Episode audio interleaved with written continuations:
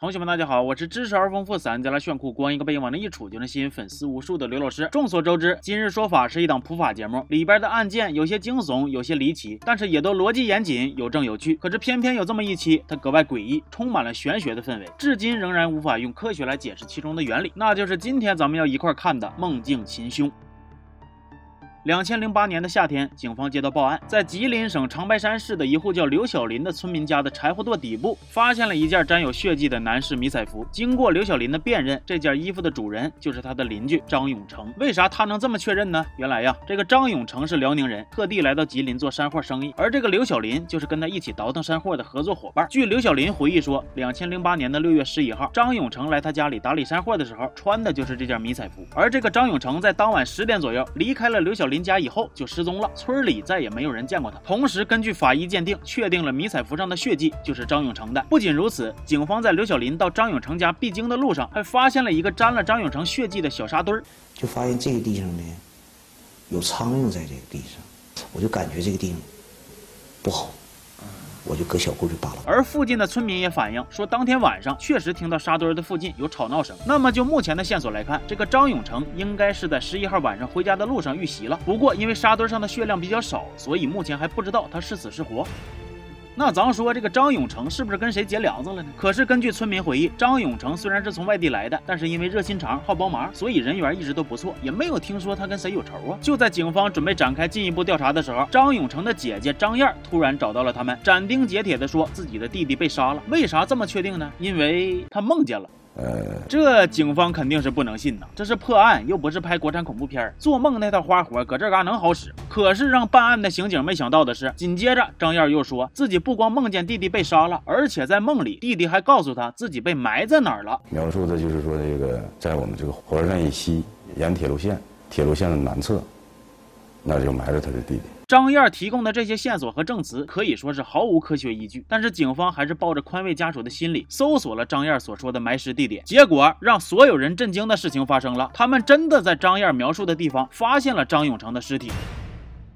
这里非常偏僻，还挨着铁路，几乎就是无人区。张永成的尸体被埋在了一个两米多深的坑里，身上的钱呢、钥匙啥都没少，而且之前警方去过他家里查看过，家里的财物也一样都没少。不仅如此，经过法医鉴定，这个张永成的身上被捅了十三刀。这么看来，这个凶手就是单纯的想要张永成的命，并且非常痛恨他。经法医鉴定，张永成的死亡时间大概是在六月十一号晚上八点到十一点之间。再结合之前张永成的邻居刘小林说过，十一号晚上十点张永成从他家离开，那么基本可以确定。张永成是前脚离开刘小林的家，后脚就遇害了。另一边，警方也没想到，根据张燕的梦，居然能够准确的找到张永成的尸体。这么玄学的事，在现实里边发生了，谁遇上都得蒙圈呢。所以，警方的第一个反应就是，这个张燕是不是有问题呀？张永成的死是不是跟他有关系啊？通过调查发现，这个张燕就是一个土生土长的辽宁人，在这之前都没出过远门，更没来过吉林。可是之前警方通过埋尸的地点推断，能找到这么一个无人区来掩盖罪行，凶手应该对这片非常的熟悉。而且凶手埋尸的坑有两米多深，死者张永成还是一个身高一米八十多、体重两百多斤的壮汉。那身材一米五六、瘦瘦小小的张燕要是凶手，那挖坑都成问题啊！更重要的是，张燕和张永成姐弟俩的感情很好，所以他根本就没有作案的动机。警方觉得他就算不是凶手，那也一定是知情人。否则这个梦也太玄乎了吧！可是，在得知张永成的死讯之后，张燕就一直很难过，情绪也不稳定，所以警方也问不出啥来。不过另一边，警方却获得了新的线索。这个张永成啊，本来是有一个叫李梅的女朋友，可是就在案发前一个月，俩人大吵了一架，因为李梅发现张永成搁外边有人了，而张永成出轨的对象就是跟他一起倒腾山货的合作伙伴刘小林。那么会不会是李梅因为感情问题杀了张永成呢？不会，因为李梅跟张永成吵完之后就分手了，之后他就回到辽宁老家，再也没出来过了。而那个刘小林呢，六月十一号送走张永成之后，就一直跟自己的弟妹在一起，而且他跟张永成的感情也非常好，在钱这方面也是互相都不计较，倒腾山货挣的钱，刘小林分多少，张永成拿多少。那也就是说，这个刘小林既没有作案时间，也没有作案动机。这个时候，警方把目光锁定在了另外一个人身上，那就是刘小林的丈夫。顾大海，据说这个顾大海为人老实，脾气相当好，对媳妇刘小林也是百依百顺。不过因为顾大海在铁路当维护工，经常不着家，这也就引来了刘小林的不满。于是慢慢的，刘小林就跟一起采山货的张永成日久生情了。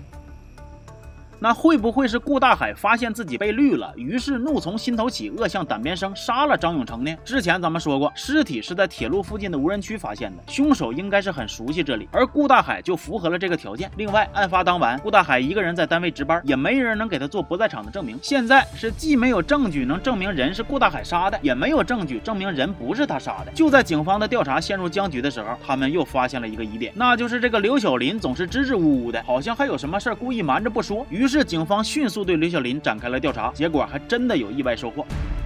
原来，在这个张永成之前呢，刘小林居然还有一个情人叫韩志刚。不过在一起时间久了之后，刘小林开始觉着这个韩志刚不对劲儿了，占有欲非常强。就比如说平时这个有这个男同事跟刘小林多说几句话，呃，韩志刚也莫名其妙的，俗称叫吃醋也好，叫挑理也行，这个反应非常强烈。莫名其妙就发脾气。据刘小林说，虽然自己当时出轨韩志刚，但是他并不想因此就跟顾大海离婚，所以他都是尽力瞒着的。可是韩志刚却三番五次的趁顾大海在家的时候来找他，摆明了就是想把他俩给搅和黄了，然后独占刘小林。可韩志刚越是这样，刘小林越烦他。后来刘小林甚至跟张永成也好上了。而在张永成被害的两个月前，这个韩志刚还曾经半夜闯进刘小林的家里，跟他说：“我已经知道你和张永成的事儿了，希望你俩赶紧断了，以后不要再有什么关系了。”更可疑的是，在张永成的尸体被发现的第二天，韩志刚就突然消失了。家里人说他去青岛看上大学的女儿了。但是问题是，六月份了，马上就要放暑假了，有啥必要现在往学校跑吗？不能等孩子放假回家吗？而且咱说出门在外的，为了跟家里人联系啥的，你得保持手机畅通吧。可是这个韩志刚偏偏就拧着来，警方想要联系他，结果发现韩志刚的手机居然无法接通。这个韩志刚行为诡异，身上简直是疑点重重啊，非常可疑。但这个时候，韩志刚的弟弟却跟警方说，案发当晚的十一点。他看到哥哥韩志刚在家。如果韩志刚的弟弟说的是真的，那么韩志刚就没有作案的时间了。面对这种矛盾的情况，警方认为还是得等找到韩志刚以后再说。另一边，警方发现，在交代了自己和张永成以及韩志刚的暧昧关系以后，这个刘小林似乎还藏着什么小秘密。那么他究竟在隐瞒什么呢？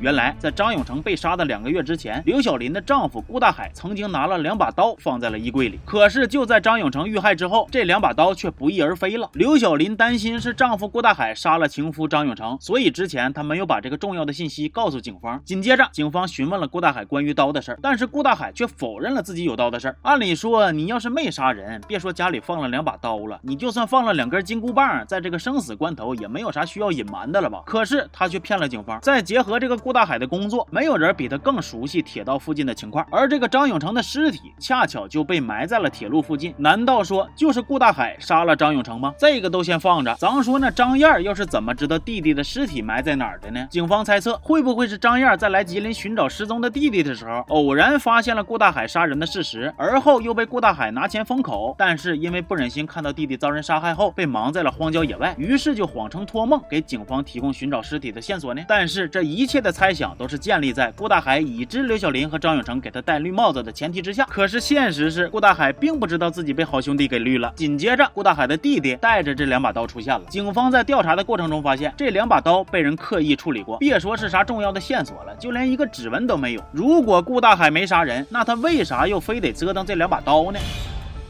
据顾大海自己说，是因为这个张永成的衣服和沙堆上的血迹都是在他家附近被发现的，担心警方怀疑他们夫妻俩因为钱财矛盾杀了张永成，所以才赶紧把家里的刀给藏起来了。而根据警方收集到的线索，虽然不能确定十一号当晚这个顾大海值班期间是否离开过工作岗位，但是之前猜测的什么他用钱收买张永成的姐姐张燕啥的，这肯定是不成立的，因为这俩人根本就没见过面。最重要的是，警方比对了顾大海的两把刀和张永成身上的伤口，发现顾大海的刀。并不是作案的凶器。到这儿，这个顾大海的嫌疑算是彻底解除了。不过，杀人虽然没他的份儿，可是私藏管制刀具的罪，顾大海铁定是没跑了。所以，最终警方对顾大海做出了治安拘留的处理。那么现在最大的嫌疑就只剩下这个杳无音讯的韩志刚了。为了把他引出来，警方在跟顾大海和刘小林夫妻俩商量之后，放出消息，谎称顾大海就是犯罪嫌疑人，并且已经抓捕归案了。就在这个时候，神奇的一幕发生了：从张永成尸体被发现之后就销声匿迹的韩志刚，居然在警方放出消息的三天后回来了。这种约等于自爆的行为，让警方觉得韩志刚杀人的嫌疑越来越大。紧接着，村民又提供了一个更重要的线索，那就是在案发当晚，这个韩志刚曾经管他们家借过独轮车，说是要运沙子。可是问题是什么重要的沙子非得晚上运呢？而且据村民说，第二天韩志刚把独轮车还回来的时候，居然洗得干干净净。这种种不合理的现象背后，必然藏着什么猫腻。于是警方开始迅速查验这辆独轮车，如果韩志刚是用它运送的尸体，那么必然会留下线索。果然，警方在独轮车车斗底部的一块块胶片上提取到了几滴血迹，而且经过检测，血迹的主人就是张永成。可是问题是，光是独轮车上的血迹是不足以给韩志刚定罪的，警方还需要找到其他的证据来佐证韩志刚杀害张永成的罪行，而这个证据就藏在韩志刚自己的家里。警方拿着搜查令，在他的家里发现了两把沾着张永成血迹的尖刀，现在铁证如山，韩志刚也只好承认了他杀害张永成的罪行。那么，这个韩志刚究竟是怎么杀死了张永成，又是怎么抛尸埋尸的呢？我来带同学们一块梳理一下整起案件的真相。案件的起因是，已经和顾大海结婚多年的刘晓林，婚内相继出轨了。两名男子，一个叫韩志刚，另一个叫张永成。这个韩志刚占有欲很强，心理比较扭曲。在他发现刘小林爱上了另外一个叫张永成的男人之后，就萌生了杀人的念头。那个埋尸的坑是他提前准备好的，就是为了杀害张永成后掩埋尸体。六月十一号的晚上，韩志刚带着刀来到了张永成的家里，想要行凶，结果人不在家。出来之后，韩志刚发现了刚刚从刘小林家里离开的张永成。紧接着，韩志刚拿了刀捅了张永成，两个人厮打在了一起。而村民说听到吵闹声，应该就是这个时候。至于那件迷彩服，应该是打斗的过程中被撕扯掉的，然后无意中蹬到了柴火垛下边。而受伤的张永成逃到了沙堆，随后被追上来的韩志刚杀害。也就是这个时候，张永成的血液渗进了沙堆里。至于为什么韩志刚的弟弟声称当晚十一点在家见过韩志刚，其实是因为韩志刚在杀完人之后，还有一系列的处理工作，包括回家收拾独轮车呀、拿铁锹啥的。当晚韩志刚的弟弟确实在家看到了韩志刚，只不过因为天太黑了，没看到他身上的血迹。最终真相被揭开，所有的事儿都是韩志刚一个人策划和实施的。接下来等待他的就是法律的制裁。梦境擒凶这起案件可以说是充满了灵异色彩，尤其是死者张永成的姐姐张燕梦到弟弟被害以及埋尸地点的事儿，直到节目最后也没有给观众一个合理的解释。节目里只是简单猜测，张燕之所以会出现这些奇怪的梦，可能是在寻找弟弟的过程中了解了附近的地貌，然后因为担心弟弟，才会让现实和幻想结合成了这样一个诡异的梦境。不过看完之后，我在想啊，是不是也有这种可能？那就是这整起案件其实另有目击者，但是目击者并不希望暴露身份，站出来指认，但是知情不说又。有违自己内心的正义，所以旁敲侧击的透露给张燕一部分信息，指引她走向真相。说实话，要这么想的话呢，那虽然不是玄学了，但是感觉更吓人了。当然，也不排除张燕真的就是做梦梦到了那个情景。虽然依照现有的科学体系无法解释，但可能就是冥冥之中有种亲情的感召吧。无论是哪种情形，这个案件能够被顺利侦破，都离不开警方的辛苦调查、积极走访。法网恢恢，疏而不漏，人间正道是沧桑，这才是今日说法这档栏目要传递的主旨啊！行了，那这期就先到这了。我是刘老师，摸摸毛吓不着啊！求同学们能给这期视频多多点赞，咱们下期再见，啊。